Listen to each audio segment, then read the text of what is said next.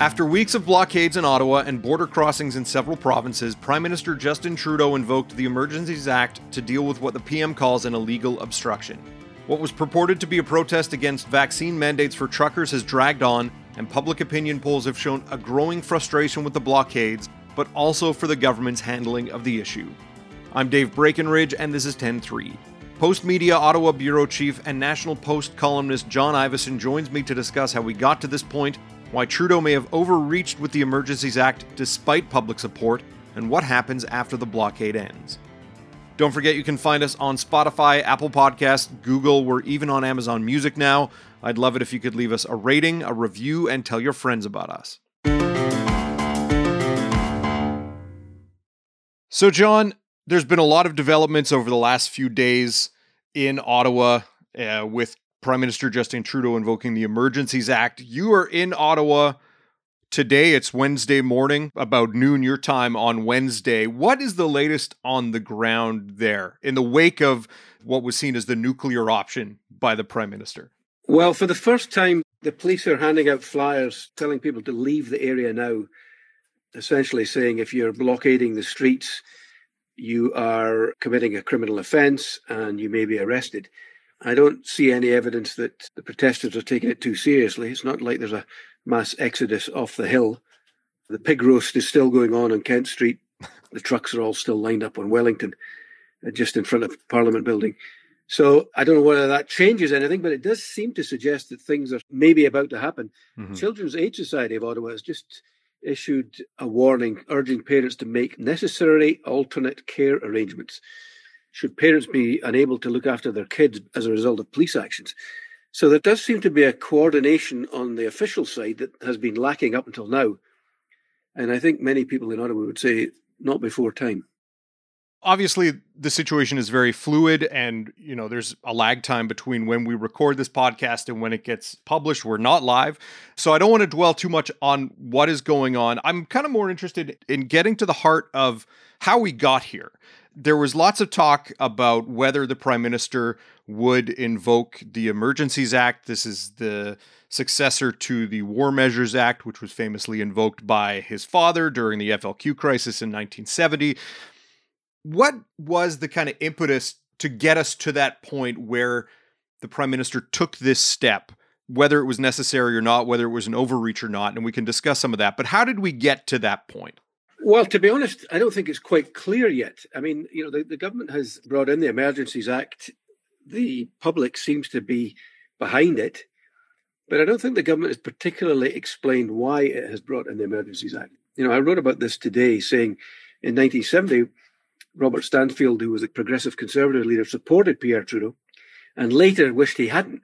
Mm-hmm. There was a public mood at the time to do something pretty drastic, but Stanfield later came to the conclusion that it resulted in confrontation, escalation, disillusionment, and that things could have been quieted down with less dramatic and drastic measures. There was clear concern when the Ambassador Bridge in Windsor was blockaded that this was, you know, critical infrastructure and it could not be tolerated. But that was cleared before the Emergencies Act was invoked, as was the border in Alberta. So again, it's not quite clear to me why the Emergencies Act was needed even in the case that I've just mentioned, where the, the police are now handing out leaflets to people in, in Ottawa saying that they need to move on, that is being done under an existing statute, mm-hmm. mischief uh, of property under the criminal code. So again, you know, whatever actions the police take in Ottawa, it doesn't look like the Emergencies Act was required. But I think that the, you know, that the idea that there's a small dedicated group that is determined to overthrow the government the Trudeau government is playing on that to an extent. Now, it may be true. There certainly was clearly a cache of arms in Coutts, Alberta. Four men have been charged with plotting to murder RCMP officers. So that's a pretty serious development. There are, I'm sure, suspicions that something similar is taking place in the group in Ottawa. In fact, yesterday, Bill Blair, the Emergency Preparedness Minister, and the Public Safety Minister, Marco Mendicino, both referred to small organised bands who are determined to overthrow the government hinting that there was a cache of arms in Ottawa too. And when you look at the order in council the government has put out to explain why it's using this, it's not very fulsome in its explanation. but it does suggest that terrorism is the motivating factor.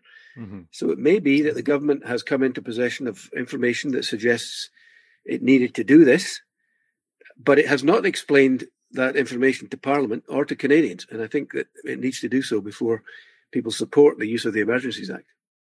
You mentioned Coutts and you, you mentioned Bill Blair, and, and you note in your column that Bill Blair himself had said a week ago that the police have all the tools they need to deal with this. And as was shown in Coutts and was shown in Windsor, they did deal with it. I know that they haven't articulated this, but are you getting the sense that there could be an even more sinister plot at play in Ottawa, or do we just not know what is going on behind the scenes because they're not telling us? I think that's the case. I mean, they're basically expecting us to take it on faith that these pretty draconian measures, I mean, you know, freezing bank accounts, cancelling insurance, stopping crowdfunding, I mean, these are pretty serious limitations on what most Canadians would take to be personal freedoms. And they may well be justified. But, uh, you know, I talked to Perrin Beatty yesterday. He's the president of the Canadian Chamber of Commerce, but he was the defence minister when the Emergencies Act was brought in. He was the guy who steered it through Parliament. And they made sure when this thing came in that it was pretty layered, that there were protections against abuse. You know, there were sunset clauses, there requirements that the government explain to Parliament what they're doing. That there's a requirement that there's a public inquiry after the fact. So sooner or later, we'll probably later, we will find out exactly what's going on here. Mm-hmm. But it does look like there are being hints made that there is something going on that we don't know about. Now you mentioned, you know, they can freeze bank accounts, insurance can get canceled. What other powers does the government or by proxy police have under the Emergencies Act? They're talking about increased fines, jail times. You know, the powers of the act are not quite spelled out yet. It's not clear exactly what they can do now that they couldn't do before.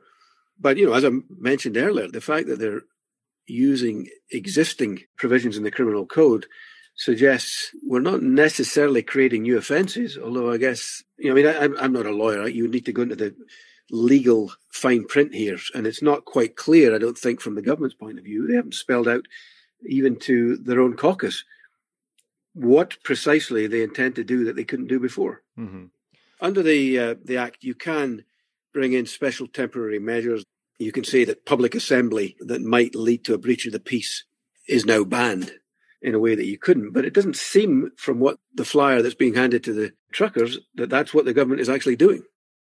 One of the things that I find interesting in all of this is the question of whether there's public support for these draconian measures. And it would seem to suggest that people in Canada are generally fed up with this group, whether some people want to call them truckers, some people want to call them protesters, some people want to call them terrorists, some people want to call them white supremacists. There's a whole gamut of emotion around what's going on in Ottawa right now. Do you feel that this gives the prime minister a little more leeway perhaps than two weeks ago. Like even after the first trucks rolled into Ottawa, that at this point, because Canadians are so fed up with this, you know, they're fed up with the borders being closed. They're fed up with these people honking their horns in Ottawa, having parties in front of Parliament, bringing out their hot tubs and their bouncy castles and harassing people downtown. that Trudeau kind of has the support of the public on his side in this case. I think he absolutely does. In fact, there's a, a Maru public opinion poll for Postmedia, which is going to be coming out on Thursday, which suggests two thirds of the public supports Trudeau bringing in the Emergencies Act. Wow. Although I would note that nine out of 10 people probably don't know what that means. the vast majority say that protests should have not gone on this long. Yeah. And that Canada has become an international embarrassment because of it. So, yeah, the public, he, he does have the public on his side. I don't think that should allow people like us to give him a free pass on it. Mm-hmm. Stanfield certainly believed in 1970 that Trudeau's father used the War Measures Act to boost his own public standing. And there may well be an element of that in the government's response. Certainly, one of the other findings is that politicians who've supported the blockade should be made to pay for it at the polls. So, yeah, I think he's on the right side of public opinion. Again, I caution that we should maybe trust but ask for verification, which has not been forthcoming as yet. But it does leave a lot of implications for what comes next. I mean, when these protests are cleared, they will leave a mark And I think that um, our poll suggests that three quarters of people are worried about future protests. Does this create a precedent? Two thirds of people worry, fear for the future of Canada mm-hmm.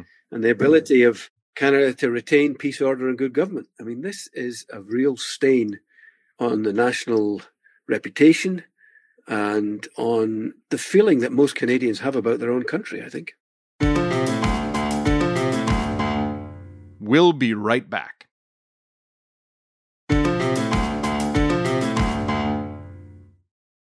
We've already seen this protest play a large role in the ouster of Erin O'Toole from the Conservative leadership. We've seen Ottawa's police chief resign. I know there's talk about the mayor's role in all of this. There's also Premier Doug Ford, who has to face voters in late spring, and this factors into his whole pandemic performances as premier and then the role that the prime minister has played. I know there's a lot of blame being shared around. And you know, even within his own party, the prime minister is facing heavy criticism for his rhetoric in ramping this up. How much of that is a concern for you, or, or what do you make of claims that the prime minister has stoked the fire? I think they're absolutely accurate. You know, I covered that election campaign on day one, standing outside Rideau Hall. He made the decision that vaccine mandates would be, hopefully, in the ballot question from his point of view.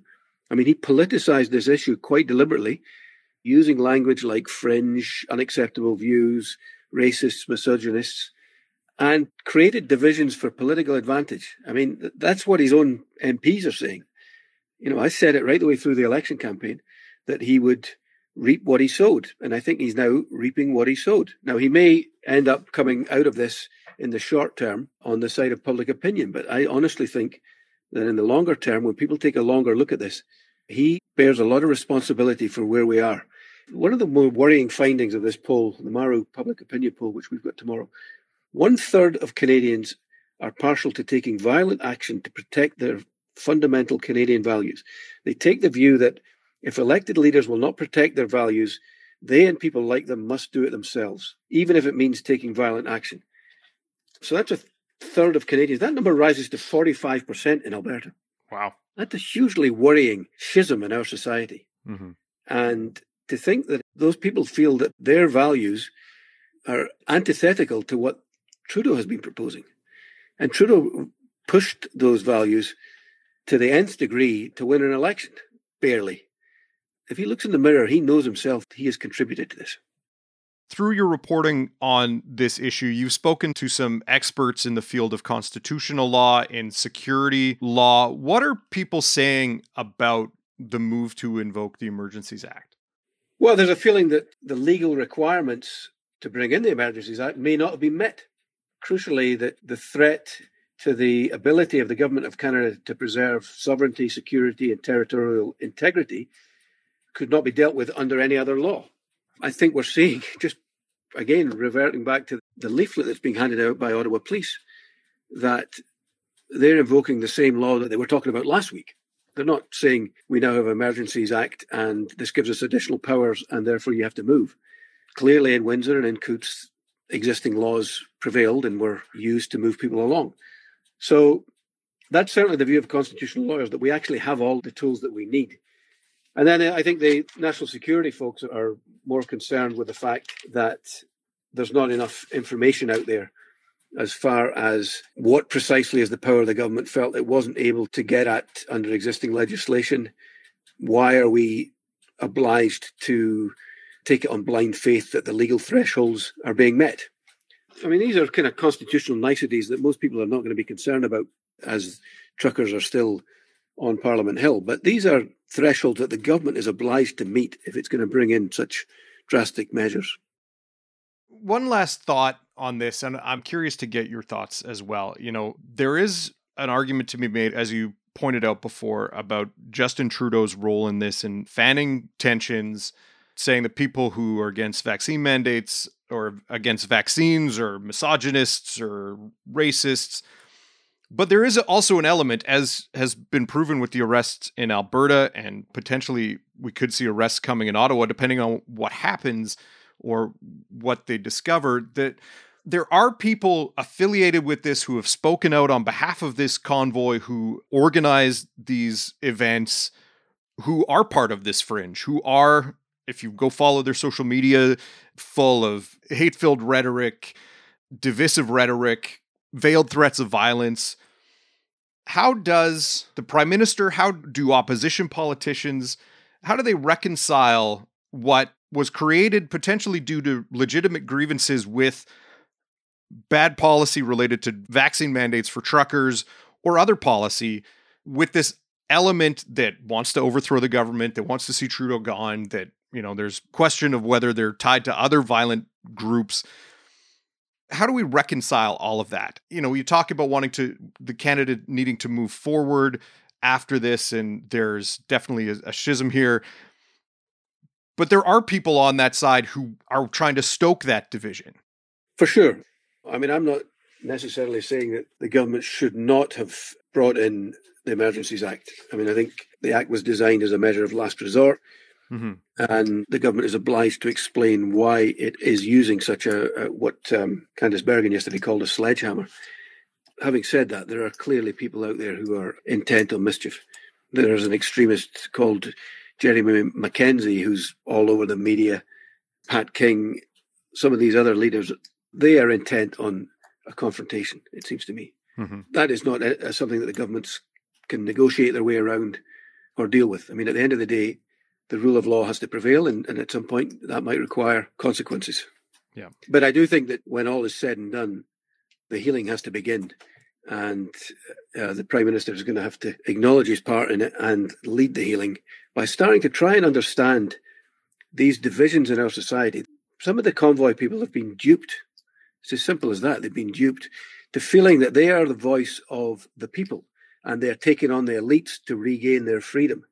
And yet, when you look at the public opinion polling, three quarters of Canadians do not agree with them. Yeah. They have to recognize the fact that they do not speak on behalf of the people and they are not reclaiming freedom, and in fact, they're breaking the law. That is the kind of conversation that has to be had across the country, and it has to be had in Parliament. And it really annoyed me that the Prime Minister announced the Emergencies Act at a press conference. He didn't even announce it on the floor of the House of Commons, where the duly elected members of Parliament can debate these things. I mean, they are the voice of the people, and they, they've not had their say yet it'll be uh, interesting to see how things unfold in Ottawa and elsewhere across the country in the coming weeks.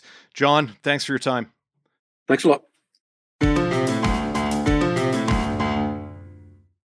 On Wednesday evening, Ottawa's interim police chief vowed to take back the entirety of the downtown core, adding that they were prepared for a lawful escalation. And by Thursday morning, there was an increased police presence in the area, with fences being erected around government buildings, including Parliament Hill and the Senate. 10-3 is produced by Sean Knox, theme music by Bryce Hall. Thanks to my guest, John Ivison. More from him at nationalpost.com. I'm Dave Breckenridge. Thanks for listening.